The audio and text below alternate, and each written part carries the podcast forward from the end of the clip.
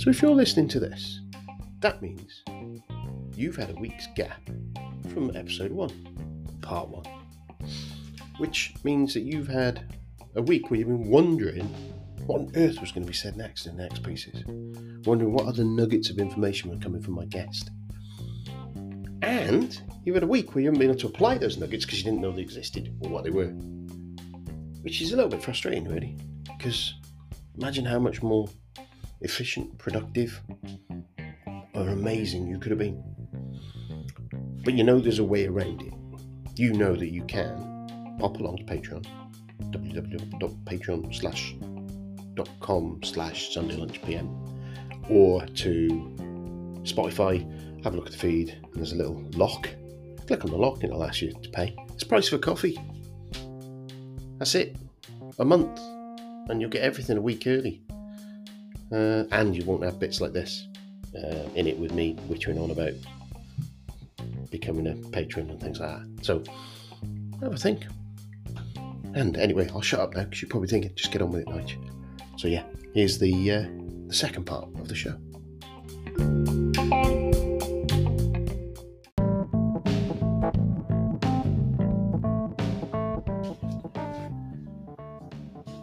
So I have a number of sponsors, affiliate links um, in the way that it's set up um, that have kindly allowed me to uh, um, share their services. Really, the first one um, is Mike Clayton, and Mike runs PM online PM courses, and it is a great resource for um, getting those fundamentals of project management uh, trained, reasonably priced, uh, and Mike um, presents it in an accessible and um, uh, clear manner. Um, you can check out some of his um, uh, videos on, on his YouTube channel and kind of give you a view of where they are. But um, the, the code for that, if you go to nigelcreaser.com slash online PM courses, all, all one word, lowercase, that'll redirect you to it. Um, there's very different levels that you can um, buy. You can buy individual courses, you can buy pathways as well, if you like.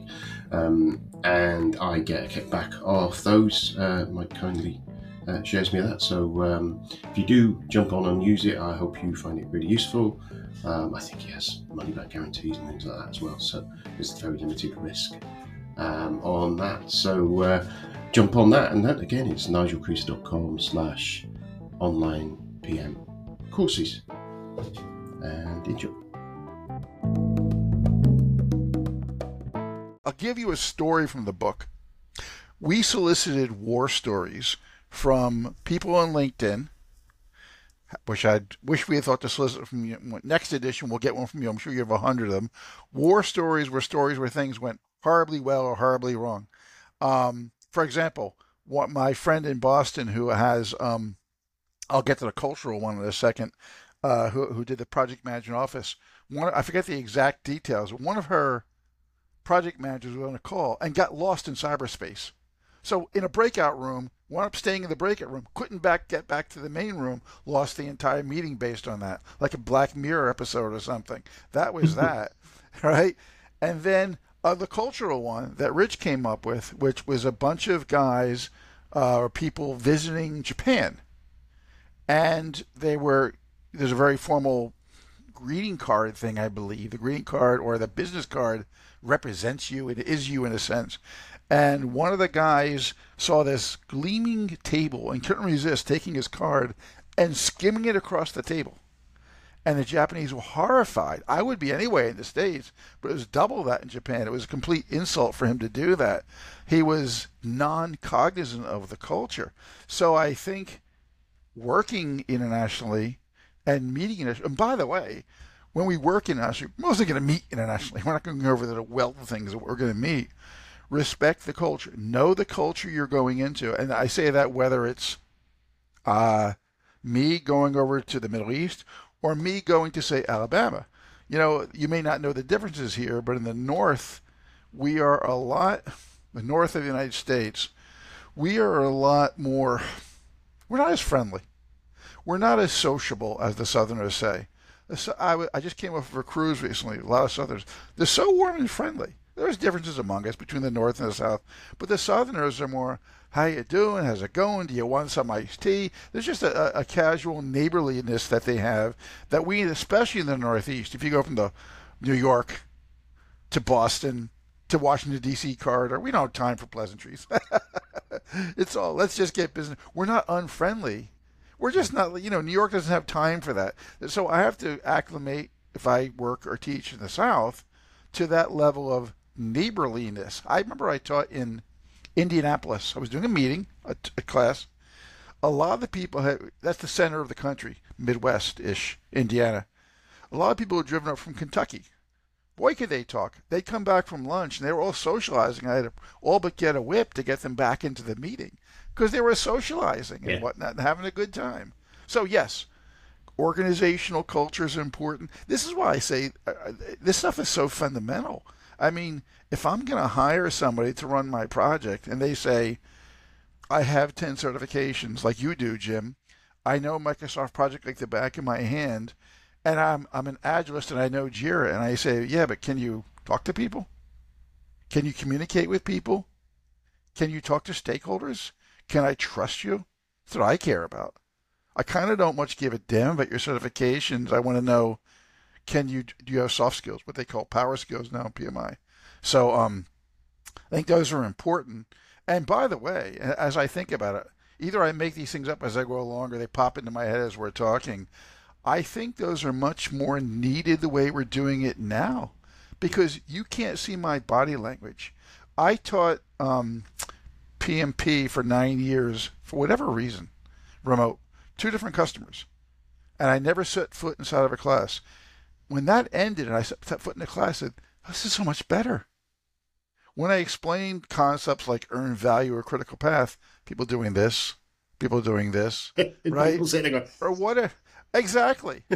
now, if there's 10 people on the screen, I can't see them all. Some of the cameras are off, but I can feel the energy in the room too. yeah. I would in the previous classes that I had, I would have, I would get to quality.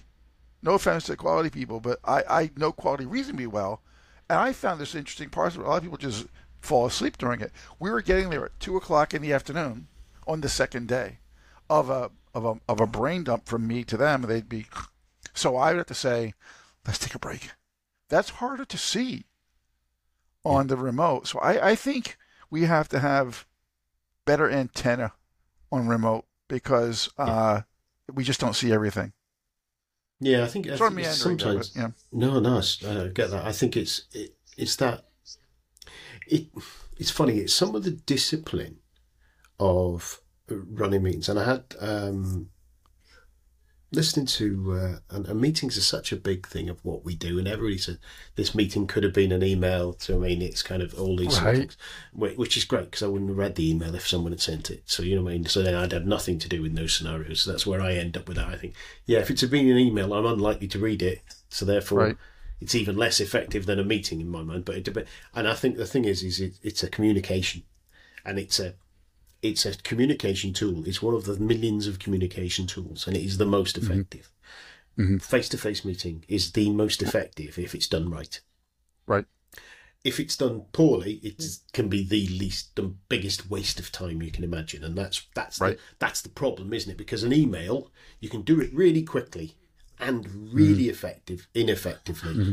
because um, you have no control over. And there's laughing in the background of my children who are uh, know I've got a podcast on, and they they seem to be entirely silent except for when I start recording. Right. Um. So I'll have some conversations with them later. Um, it doesn't always pick up because this microphone's directional, but even so, it distracts me. Sorry about me looking away to that- that one. Um, yeah, so uh, Bo and Bonnie, you're getting a call out on the podcast that you're being a pain in the backsides. So I'll tell them that I've done that now. They'll show um, up later on. Yeah, they will. Yeah. Uh, so, uh, and I've lost my train of thought. Except that I was going. Yeah, the fact that, and, and I remember, um, it's the Manager Tools podcast, which is one of my favourite podcasts from a point of view of learning stuff. And, and actually, your Wayne's Wayne Turmel's one was one of my early podcasts that Oh, I used to listen okay. to. The uh, um, the um, oh, what was it? The, the something middle manager, wasn't it? The Grouchy middle manager yeah, or something I like actually haven't listened to it. I only know him through Yeah. through Rich and through that his book. Yeah. I don't know his podcast. Yeah, it was. It I'm was, a big it was podcast quite. Yeah, it's quite a long time ago that he did that pod, podcast, Yeah. but it was one of the early ones I listened to. But but the thing that um, uh, they say in the manager tools one was around using planning a meeting, having an agenda, setting expectations, Right. controlling the meeting, Mm-hmm. agree, thinking about what you're going to do, keeping to the agenda, the timings of the agenda, all these things that if you whether it's face to face, whether it's remote, poor meetings tend to be ones that don't have that kind of structure. Right. Now, you have some meetings that are kind of updates, and that's kind kind of okay. They can be a bit of meandering because some people they need a little bit more longer, some people don't. But then the difficulty might be that you've got a talker like me, who's going to take 15 minutes to tell you what you could have told you in five, and someone who's after me who really wants to get out that meeting quickly because they've got to drop to a client meeting or something like that and would like to give their updates and, and then excuse themselves. But so again, it, the more structure you put into those meetings, now sometimes you need to add that flexibility. And like you said there, thinking it's about thinking about the purpose of the meeting, thinking about Right. the outcome you want for the meeting, and thinking about the people in the meeting, what their input and what their output is, which takes time and effort, which we don't Right. always do. And that's the thing that I think. Uh, where, where do you, you? How do you see that on that preparation for meetings? You know, it's interesting. I, I have a lot to say about this, but I'll try to condense it. First of all, a person might be taking notes saying, if I have an agenda, if I have objectives, if I invite the right people, if I if I have uh, action items, I will have a great meeting. There's an important ingredient missing: them. So I'll give you, and give you an interesting example. Um, uh, a young lady called me up, contacted me through my website. Oh, it must be ten years ago now. Her project management office had been dissolved because a project had failed. Therefore, they blamed the discipline of project management. I won't even get into that. The only two people who, who were I'm sorry. right. Yeah. So the only two yeah. people who were left. Right, we're were not going to use bo- hammers anymore because Yeah, we bent the nail. Exactly. Exactly. So the only two people left were her boss, the director, and her. She wanted me to come in and help revitalize the PMO. So we talked about slides I would do, presentation I would do, uh, and I came in into. I, I, interestingly, as a side note, some of it was remote, and it was long enough ago that we were walking over to some camera and holding up our laptop to show people who were remote. Right, ridiculous stuff, but you know that worked to some extent. I did my thing. I gave my talk. Now, I wasn't there to mentor her. That wasn't my job. I was there on her request to um, help rebuild interest in the PMO.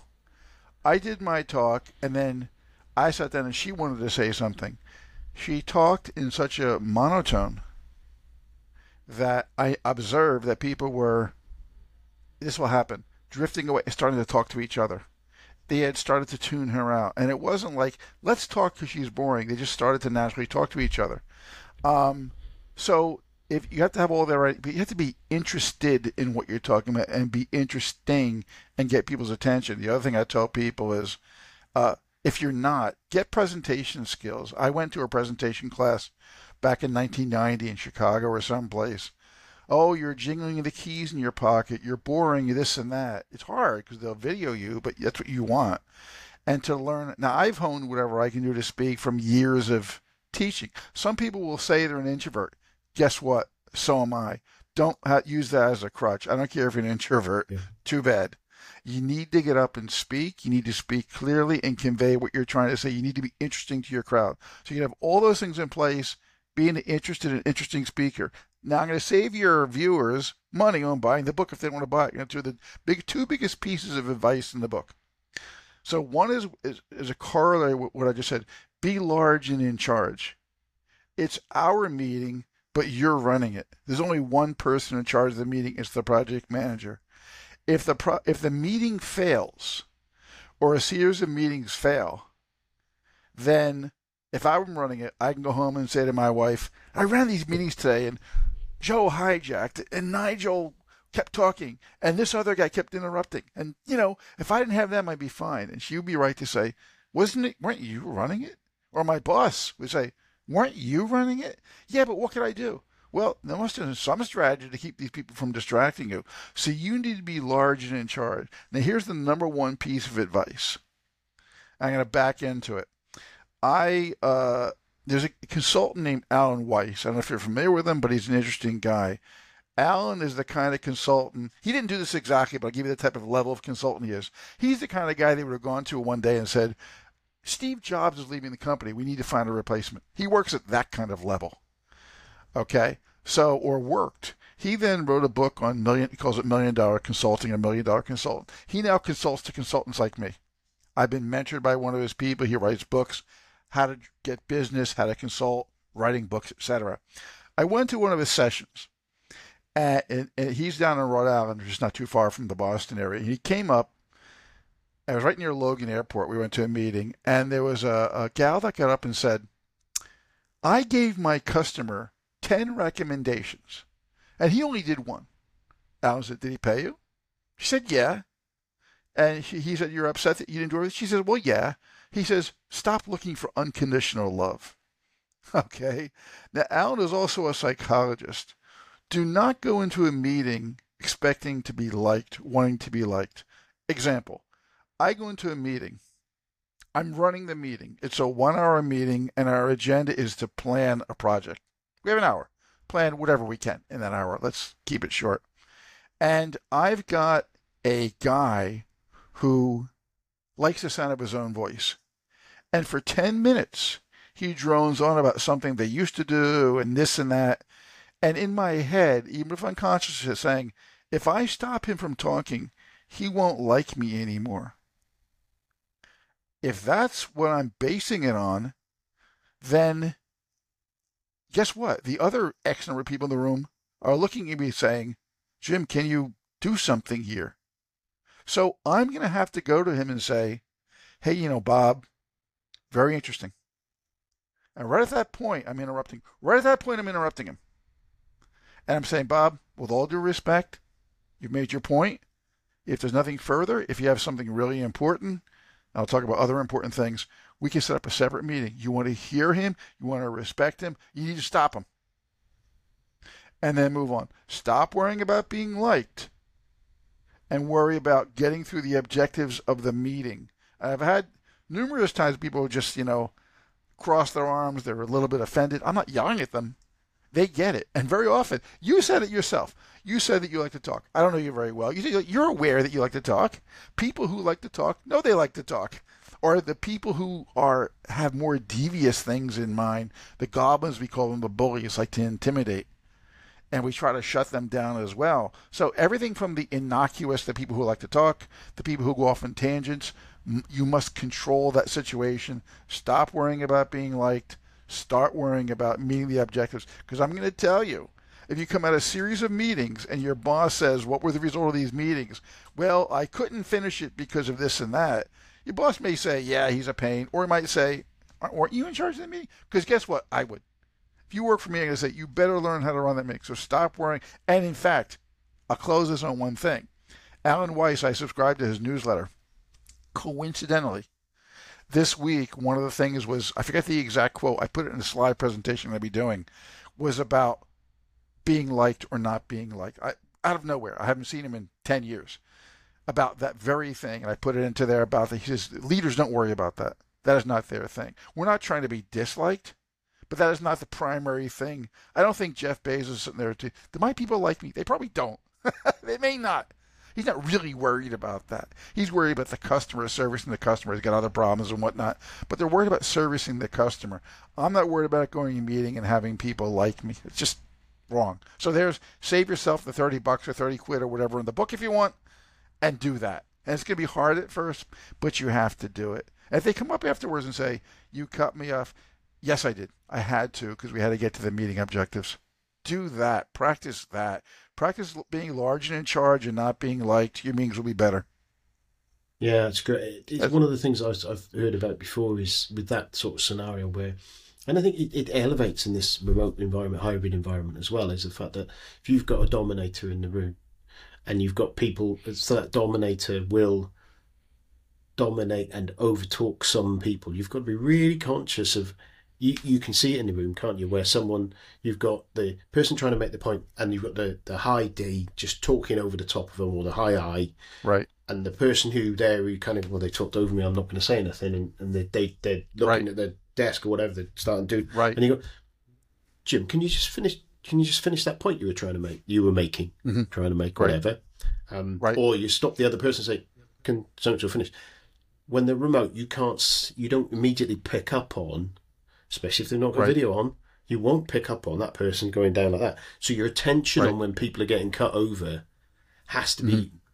really finer, doesn't it? You you need, and that's where I, I think, and, and it's kind of we, we, we'll go into a four-hour AI conversation if we're not careful now. The, Right. the are you? I, I the thing I've always struggled with. Again, I'm a bit of a talker. Be one of part. Be part of it. I'm a terrible note taker. Can't read my own, own handwriting. Always Right. tried to find solutions for this. Right. Uh, got to the point where I started using um, no- OneNote and Right. OCR recognition and stuff like that, and never quite got a solution. You know, the the project manager's book that we always used to have that we always had our notes in. That mm-hmm. a, a doctor could have written mine usually. You know, when Right. it's Right. Two two fifty six encrypted. Um, mm-hmm. and so the advent of AI, the advent of products like Otter, the use of we we do it ourselves. We use Teams and let it transcribe as well at times mm. in these in these mm-hmm. meetings to um, allow us to capture that and be then allow you as project manager rather than having to have and I've had this and it doesn't work very well having a, a more junior member of the team take notes take minutes or I, at one time I was very lucky that someone had I had a PA who was wasn't my PA someone else's but they came and took notes in the meetings. It never was quite right. And then you just get actions and the words weren't right and things like that. And Yeah. AI doesn't get it right but it get, gets Awesome. 96 percent of it right, which is, is just Right. as good as human. I think. Um, Mhm. How you see that kind of transform the, the, the ability to do meetings? Because one of the things you were saying about where people get lost in cyberspace or just tune out and think, oh, I should listen back to that. The ability to have a, a digital copy and a transcription later and trying to remember the conversations, I think is really powerful. But it's not endemic yet in, in doing it. And part of that's going to be CO2 storage, the amount of CO2 it's going to use for Right. keeping all those recordings. But there's a benefit there, isn't there?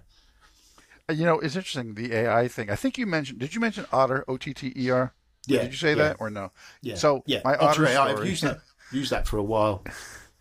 Not It's, not so much uh, for meetings, but just for my own um, uh, Your own stuff. transcription. Yeah, for when I write ideas as I'm walk, going for a walk. It's it's interesting because I here's my own AI stories. First of all, the the, it, it, the world is sort of before and after Chat GPT, which came out last November, and, and sort of Yeah. all of a sudden it was a big. It'd been there, and all of a sudden that was the tipping point. Um, I was asked to three or four months ago by one of my colleagues to information interview with a guy who wanted to get into project. I do this all the time. I mentor people. People want to talk. I'll talk to anybody about getting into project management. A woman from the UK uh, Me wrote to me Me two too. weeks ago. We spoke. Yeah, we just we just do it right. So he, I gave him a Zoom, and he came in, and it popped up and said Otter AI, which I'd never heard of. And what is that? Okay, whatever. So we're talking, and we're talking about his potential career and other stuff. Some of it's confidential. It ends, and then it comes up and says, "Your Otter AI is ready." It, for those who haven't aware of it, it does recording and it does transcription and whatnot. I said, "What is this?" So I had to create an account to find out, and it was recording everything we said. And I wrote to the guy and I said, "Did you record? I don't know what this is. Did you record it?" He said, "I never heard of it." And he Google, isn't it? be- It's Was it? Google Meet. So, sometimes it's Google has got some. I know that. Um, although I've got Otter, I think it maybe if it was through a Google Meet, it might have done it through and offered it through that. Just uh, spontaneous. No, it was Zoom because it was my it was my right. meeting. In fact, he It's couldn't have triggered it through my meeting. So we went back and forth. He says, "I don't know what you're talking about," and I contacted Otter to let them know. And the other thing was, I, I said to him, "We have laws here. You can't record me without my consent. I, you, you can't." And, and different states have different laws. I think he was in Connecticut. It was a two-way street. Either one of us. So I said, "You can't do that." That was my first thing with that. Interestingly, there's no reason for me not to use it. I don't really need it. I tend to get my notes other ways. Yeah. But here's an interesting tidbit for you. Today, Rich and I, my colleague who wrote the book, had a, a, a, a Zoom meeting, which I sent him, uh, because we're putting together a presentation on this very topic for PMI. As I went into Zoom, it added an AI app today. Came up at the bottom of the screen. I barely had a chance to look it up. Just letting you know and your viewers know. Rich didn't get it yet, so they might be rolling out slowly. Is some kind of A app that pops up right at the bottom, right where it says camera and, and share screen, right in the middle of there. So there is now one built in. If you go into Bing, it's there. Other AI story that's interesting that's not about meetings, but I think your your listeners and viewers might find of interest. Um, Rich teaches at Boston University, my alma mater, and uh, he's a master lecturer there. And he invited me into a conference he had a few months ago to host a session with three or four people to discuss project manager offices or something like that. And um, one of the sessions was about AI because that's the big thing. And two of the professors got up and talked about the use of ChatGPT specifically. They might have used what's the other one, Bard, and um, they experimented. They asked the AI tool to. Oh, here's what it was. They were using a, a, a scholastic thing. Students wanted to have a party. It was a fake thing. Students wanted to have a party, and they have X amount, Y, Z amount of money. And they said to ChatGPT, "Give us some options." for the type of parties we might do. Well, ChatGPT came. Here's the good news. ChatGPT came back with a weighted W E I G H T E D table of the various options of what it would cost, and the best one of those three, whether to have a, a boating thing or a drinking, whatever it might have been, right? Those various options. It even created a charter. It created all these great artifacts that you and I would have to churn out over. I've written how Yeah. many charters? Dozens of, and it would churn that out. That was the good news. The bad news is, and I know I'm veering from from uh, from meetings, but it's important. The earned value numbers were wrong. For those of you who don't know, earned value is a technique mostly largely used in the government here in the states, other places as well, to gauge performance. You have to use math, dollar math. It calculated the numbers dead wrong. So they had to go back and calculate the numbers right. So ChatGPT got it partially right and partially wrong. And in my own experiences with AI, I have asked it questions where it came. One of them was something about George Lucas and Star Wars. Oh, you know what it was? It was I said to it, "Where did the name Indiana Jones come from?" I could look. I could Google that. I was curious. It said, "Well, um, he went to school in Indiana," and I looked it up. George Lucas never went to school anywhere but California, ever at any point in time, ever. And I went back and said, "You're wrong." He said, "Oh, sorry about that." So, take AI with it right now with a grain of salt. It's it's new. Uh, Yeah, we I fear think- I it, think it's it's new, relatively. It's the same. It's the same as using Google, though, isn't it? You, you Google something, you check it on Wikipedia. You, you have to. you- anything you get on Facebook, anything there, you have to have that le- level of skepticism on there. And I think the tool Right. is, is using those sort of tools for absolutes is, is, is not a good idea. Any anything other than an expert is, is a bad idea to take. And even then, some of that, So, that they might have us to- ultimatum. to your point, if I was using Otter AI, I bet if, if you said, I I think it's a good idea if we do X, and if it heard you say I don't think it's a good idea, and I publish it, what is Nigel saying? He doesn't like this idea, and although there's a furor of something that you never said. So mm-hmm. I'm leery. I like the idea of minutes, but uh, maybe I'm old-fashioned. I'd still rather take it myself for right or vet them. Well, I got my I own think- little notes yeah. and do that. Right? Yeah, I think I think it's kind of I think on things like that where you've got decisions, um, and um, the minutes are Tread lightly. So yeah, I, I would say with the decisions you need to look at those and go, we've decided this. Okay, have we? Let's go back because you go back to that bit of writing. You listen to the recording and you can hear what it says, and you can edit it and correct it or whatever. I think that Hmm. Right. it's it's it's because I've used it for some of my um, uh, writing to to be able to record quickly transcribe and then pop it in Yeah.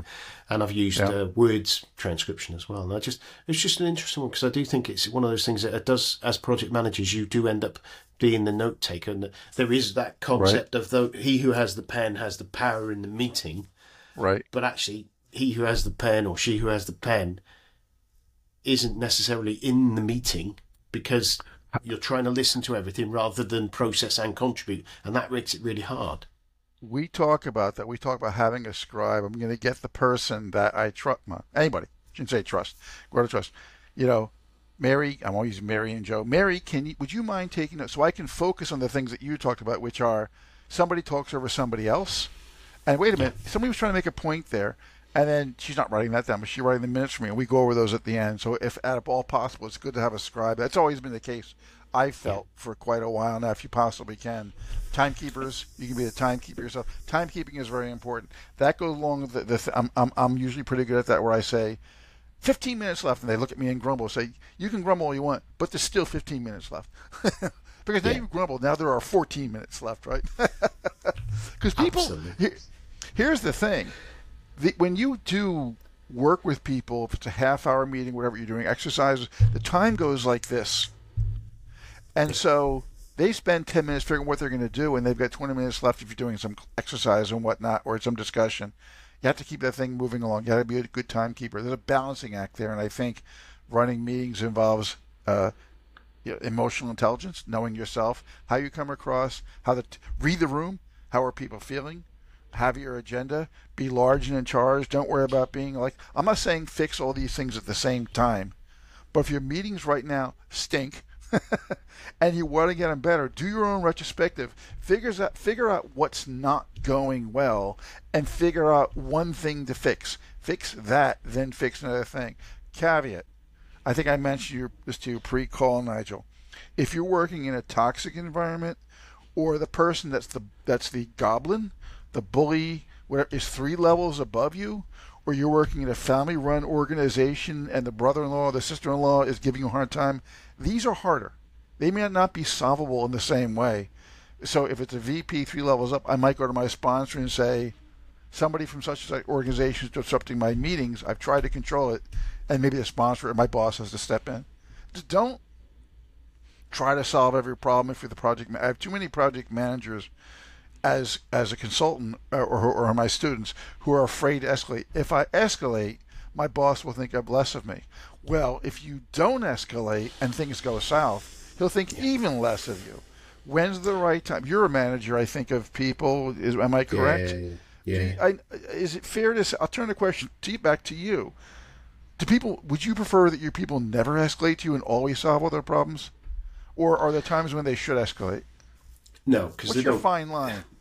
The, the thing is is you have seen the situation where people haven't escalated. They've tried to solve it and they've got to the point where it's um, or they don't need to escalate actually. Mm. coming to me to sound out an approach to deal with the situation isn't an escalation so if they come to me and say, right, I've got this person, he work, he works in that area, it's been a right pain in this meeting, I've tried this, I've tried this, I'm going to try this. Does, mm. What does that sound like? Because I'm there to support them, to mentor them right. in, in, ways to do it, and be that sounding board. And and then mm. I might actually say, don't worry about that. I'll have him. I'll have a word with him. Do you know what I mean? I may take that on board. I, giving right. me that opportunity to, because it could be one of those things. Yeah, I know you mean. I know they're a pain in the backside I need mm-hmm. to have a word with them, but I need to have a specific word with them because right. I've dealt with them before, maybe, and I've seen that happen. Um, mm. But again, I think the other point there is also seeking advice because if you go there, mm. I've tried everything that I can think of, boss, in trying right. to solve this situation of this person, this, this, mm-hmm. this, this, this. Mm. I may come up with another tactic. I may also, quite often, I'll sit there and go, well, let's, let's, because I've been more removed, let's sit to decide and think about where they're coming from. What's the problem they've got? What is it that why are they, are they just an arse, or are they, right. or are they have they got a problem that we're not addressing, and therefore right. we need to address them? Is it something else that that my team member doesn't know about that I know about? It, it, it can be all manner of things, and I think you. It, the answer is always go to your boss, but don't just go. I don't know what to do. I've not tried anything because that's exactly. not what you expected. I was going to call go, that out. You, yeah, yeah, yeah. You, you don't you just go there. I, help, yeah. help! I don't know what to do. Right. You've gone, I, and I don't. I don't believe in this thing. Come to me with solutions, not problems, because right. right. I, I don't give a damn if you've got the solution. Really, Go and mm. implement it. that, Yeah. That's fine. I don't. Why waste? Why waste their time telling me the good thing that's going to happen when they've Right. already worked it out? It's when that's what we're there for. Is to help when they're mm. stuck. Right. And sometimes it's just Right. perspective that helps that. Yeah. And sometimes it's absolutely you've got to do something completely different and and, and be an escalation up through the trees. Yeah, I think that's the, you said it right. Because if they came to you and said, "I haven't tried anything yet," I thought I'd throw it in your lap. I, I probably did that in my early days as a project manager because I was. I had, let's put it this way: you learn that one because you have enough people who are bosses say, "You go figure it out," or come back when you tried a couple of things. Oh, I guess I didn't handle that the right way. So yeah, I would want that as well, um, and I think most people would want that. But in the meeting situation, you have to know when you can address it, try to address it, and again, if it's if it's that VP who everybody knows is a problem and he's coming to your meeting, well, you know, at least you have the tools of the things we talked about. Maybe he's going to a lot of bad meetings. Maybe come to your meeting and say, "Wait a minute, I was ready for a real confrontation. Jim's got an agenda. He's running this meeting. He's getting. Maybe he's pissed off because he's never getting to the point where he's getting anything that he really needs. Maybe Yeah. it meeting. Maybe you're the one meeting where he's getting what he needs, and it's like it's a breath of fresh air. He spent all day in meetings, which, by the way, I think I mentioned to you. Maybe it was offline. I can't remember now. Rich came up with a graphic too late to put in our book that showed the effect of back-to-back meetings. I worked hmm. at one place with a back to back to back to back to back, not me, but other people. And they showed the brain oh, yes. getting more and more stress as it was like that. So space them out if you can. There's there's there's things that can be done instead of this fatalistic all meetings are bad attitude. Well, I think I think part of the back-to-back meeting thing also is some people see it as a badge of honour. yeah, I would have Yeah, meeting it's all day. Yeah. I'm in back to I'm in back to backs. I'm so How important. important am I? yeah, yeah, and and that means I haven't got any of the work done that you want me to do, and I've got to sit there in front of TV and watching MasterChef, where they're really good at timing meetings and giving you. Uh, uh, doing your approvals for your expensive or whatever. I, don't- you know I mean? There is that kind of bravado of, of thinking that right. Uh, whereas I'm, I- I'm not a paragon of virtue, but I've got big blocks of time in my diary saying "sod off." I'm doing stuff. Right, I'm reading mail. I'm, I worked at one place where they had those. They, well, I worked at one place where they had those back-to-back meetings. They were Scrum Masters, as you, some years ago before I'd really gotten into Agile, and two people. One woman had actually brought me into the company from a, a class I taught. Two Scrum Masters, and they would have back-to-back meetings on the phone all day. So they had a cafeteria, and would go to the cafeteria. And what they would do, I'd go up there. I was a contract, and I'd eat. They go up, get their lunch, go right back to their desk and work. And I came to realize it was the culture of that place. I wouldn't do it. I didn't do it. I said, I'm not going to do that. They just went back to ate at their desk. And I didn't know if that was because I think they just got the idea somewhere in there that that's what one does. And if one wants to get ahead, and then it becomes this corporate thing where it's like, why am I doing this nutty thing? Because just because everybody around me is doing different topic. But again, they were in back-to-back meetings. I could see the effect on them, and I think scientifically we they've proven that that's not a good thing. No, it's, it's Yeah. bonkers. It's, it's bonkers to be like that. Time in the schedule is good. Yeah, you've got So many good especially, And the more senior you get up in the organisation, Mm-hmm. the more I see it in organisations, and I and I the more I look at that, and I think those are the people you don't want in back-to-back meetings. What Right. you want them is I don't care whether they're sitting in a yoga position or they're sat in a meeting room with a whiteboard, strategizing Mm-hmm. and thinking about ten years hence for your organisation, and being Right. that be blue screen that there there that that's where they should how do we leverage this organization that far ahead not Right. that tactical stuff of dealing with what's going on today that's just and and to that point, the people that we go to, I worked for a chief technology officer for about a year and a half, and you better have a good story when you went in his office. I remember Hmm. well, two things. here's but here's I worked for Lotus Development once. It was a good place to work uh, many years ago, and I had a boss there who was a senior manager, and he was my boss's boss. My boss, I went to him and I knocked on his door, and he said, "This better be good."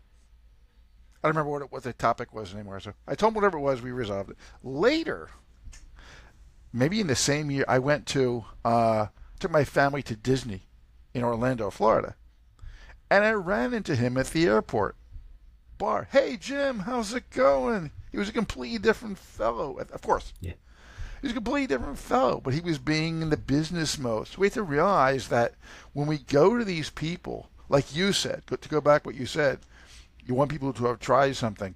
I want to make sure that I have the best use of their time. If I scheduled a half hour meeting uh, with um, this chief technology officer, if I can get it done in 10 minutes, he would be very happy. 20 minutes back in his schedule, or he would cut it short or do whatever he could to do that. So I think it's important. To your point about those people thinking, and I talked about how, you know, Zoom fatigue, and we talked about people's ability to move around. Steve Jobs was famous for taking long walks. If you ever see the, read the Steve Jobs by Walter Isaacson about Steve Jobs, uh, he's recently written a book about Elon Musk, which I'm not going to read, but I read the Steve Jobs one, and Jobs would say, "Come take a walk with me," and they would take long walks. He would strategize, and you know, whatever you want to say about Jobs, how many industries was he significant in? Five, six, seven.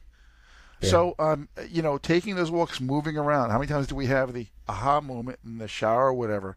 I take walks. I don't how many, unfortunately, I don't have the inspirational things, but I get out of my own head for a while and do that. Get out, get some fresh air. So I think it's important for people to decompress a little bit. And I think they don't do that.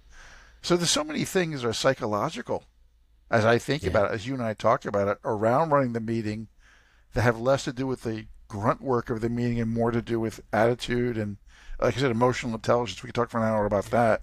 Um, you reading the room. When I became an agile coach, we would say you should know what happened in the room before you enter the room you know, what were the dynamics going on there? And that's true of any kind of a meeting, I think, whether it's teaching or anything else. There's so much to it. And I think we are losing uh, uh, uh, the numbers aren't as good on the success of projects as they should be. I remember when Agile came along and the Agilists treated it like it was the panacea. And now I find them arguing about things all the time. I said, well, I guess it wasn't. but I yeah. know this. I know this. Agile has a lot of meetings and I know now that they're being run by people who may or may not know how to run meetings. So I think it's important on either side of the equation to do that. But I would I would tell your listeners and viewers, any kind of a retrospective is good. Looking back and saying, what did we do well? What did we not do so well? What's the one thing we can improve in our next sprint? Or again, if you're running meetings and something happened in the meeting, you go back and say, what's the one thing I could improve? on that meeting? What could I did I have an agenda? Did I have the right people there? Did I control the meeting? Let me improve that one thing. And then people will they're not going to clamor to come to your meeting and carry you out on their shoulders, but they'll they'll not dread the thought yeah. of your meeting. yeah, that would make Hopefully they're pretty well run. Yeah. Well, I'm just I've just spotted that we're coming up on, on an hour and a quarter. We've been talking about this, oh, okay. and and it's it's a fascinating subject, and there's probably another two or three hours we could carry on talking about it. I'm sure. Um, yeah. it, people, I'm, I'm, sure people want to find out more. There's I know there's loads of uh, you've got loads of content uh, yourself. There's the book itself. Uh, remind us what it's called again. It is uh, I'm trying to find it. I can't remember. Where's the, the my it's, list that the title? Great, mil- great meetings build great teams, and it's a guide for project leaders and Agilists. Amazon, the usual places. There's a Kindle version. Uh, there's cool. a uh, print version. Rich and I have talked about an audio version, but that's another project. Only not that many people have, have requested it, but it's very much of a nuts and bolts how to run a meeting. It is not lofty. It is not academic. I have to pull Rich away from the academic because he is an academic. So we try to make a, brief handbook, a couple hundred pages, on how to run a meeting. If you adopt a couple of the techniques, you're ahead of the game, I think. Something about the yeah. science of it and whatnot. So it's good stuff. Brilliant. And if people want like to, get in touch with you, what's the best way? Uh, they can. I'll give you my email address. They can email me if they want. I don't care. It's cool. uh, J Stewart so J S T E W A R T at JP Stewart Consulting, J P S T E W A R T consulting.com. That's my professional email. I'm fine. I'll Brilliant. talk to people, email them, whatever, you know. I, I you, you and I talked about that. We mentor people, we talk to people. People don't tie me down for months at a time. They ask a question or two and they move on. So I, if I can be of help, that'd be great. Brilliant. Well, Jim, thank you so much uh, for giving me so much time and such an interesting, fascinating talk. There's a few things in there. I think I think I need to apply some retrospective to some of my meetings as well again, and kind of uh, start thinking about that attention around all the people who are in that meeting. And the meetings I've had today that I know that I'm going to um, rethink about how and reframe how I might have done them, and uh, maybe give some fix advice one thing. some others. Fix yeah, one thing. If you're taking five things, fix five things.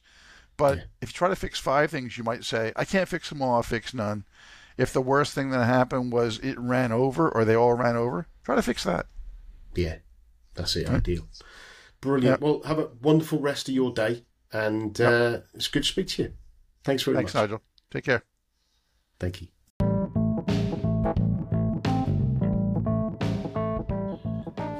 Another great sponsor of the show it comes in the form of Air Manual. Um, Air Manual is a well, it's a tool for documenting process, which um, a best practices. Um, uh, it's run. It's, it's, a company formed by guy, one of my uh, interviewees, uh, Alexis Kingsbury. Um, essentially, uh, and I, and I kind of summarised why my view of where we see documentation and my experience has been people will document something, process, they'll put it in a, a Visio diagram that gets loaded onto a SharePoint site or something similar, and then a bunch of pro- that. So then, once that, that diagram's been shared with senior management, they're happy they have a process in the business. But then the, the detailed procedures underneath it might be in Word documents, in uh, just poorly kept and not linked easily and not updated. And what Air Manual does, it allows you to put in a it's a tool for doing this kind of thing. You whack it in, uh, the service in there, get in there, put in your process, your flow, and you build it down to as low a level of detail, even to the point of checklists where people can check off they've done it. So it creates that um, uh, guided checklists, um, easy to create, easy to maintain, and all in one place. And no one's kind of rooting around to find the SharePoint. And then when you change to new SharePoint services and all that stuff, it, it's all there. So if you pop along to nigelcreaser.com slash airmanual, um, there's a bit more detail there and a link there to click on to um, go and get. I think uh, they offer a trial and things like that. So uh, uh, it uh, it it's something that I think uh, can easily um, reduce the amount of errors, rework, etc. within our organisation. So um, yeah, take a look.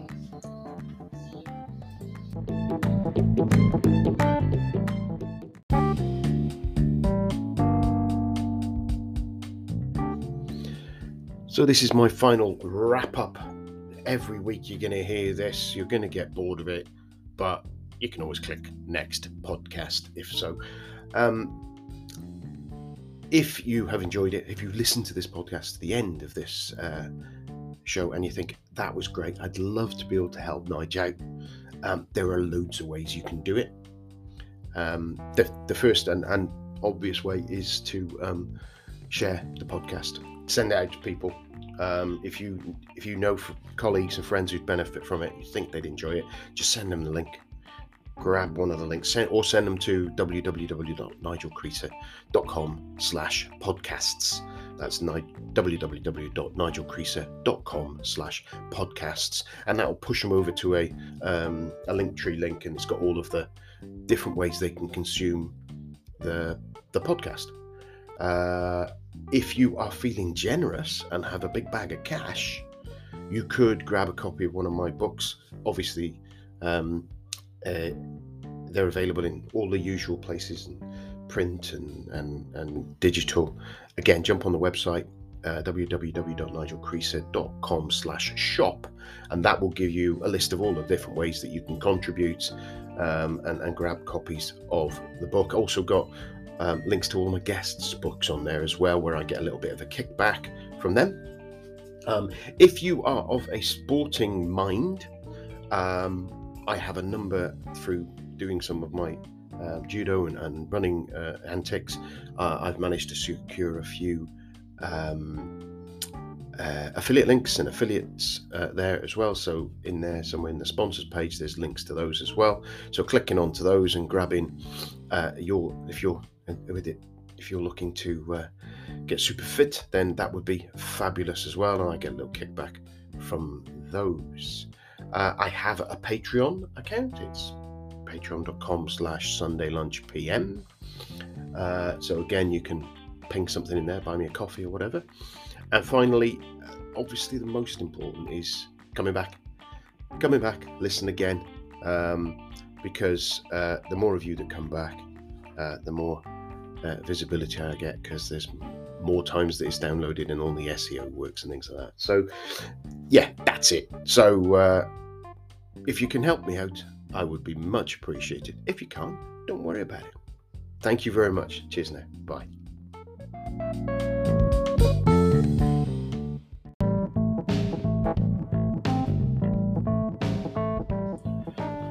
Uh, my latest, the, the, latest uh, affiliate that I've got on the show now is Riverside.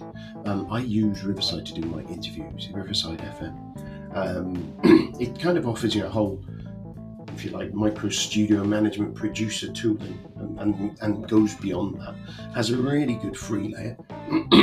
and I. Um, I've been using it for a while now. I find it really good. When I've had issues, even though I'm not on one of the higher paid levels, the support has been quick, responsive, and, and, and of high quality, and, and, people keen to help me. Uh, the organisation seems really good. The product seems really intuitive. Um, and uh, quality is really good as well. And they, it's, it's a clever way of doing it is when you're, you're recording through your browsers, so you're not got loads of desktop resources being used compared to some other products that I've used. Um, and what they also do is they do a um, they stream a, a, lower quality version of it up onto uh, as you're doing the interview, so you're not burning bandwidth while you're doing the interview and potentially uh, impacting on the quality of the conversation. Uh, and then at the end, it uploads it uh, the, the higher quality from your browser. Um, I mean, it, it's just a really good way of doing it. So, um, if you are um, thinking of doing a podcast and know someone who's doing a podcast, I, I, would recommend using this tool. I found it really good. Best, best of the tools that I've tried using um, to date. And you can get that at nigelcreaser.com slash riverside, and that will redirect you to uh, my kickback page uh, on their site, and there I will get a little kickback uh, from them. So um, take a look. Thanks.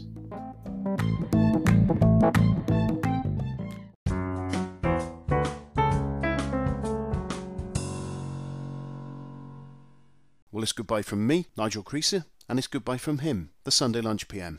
Goodbye.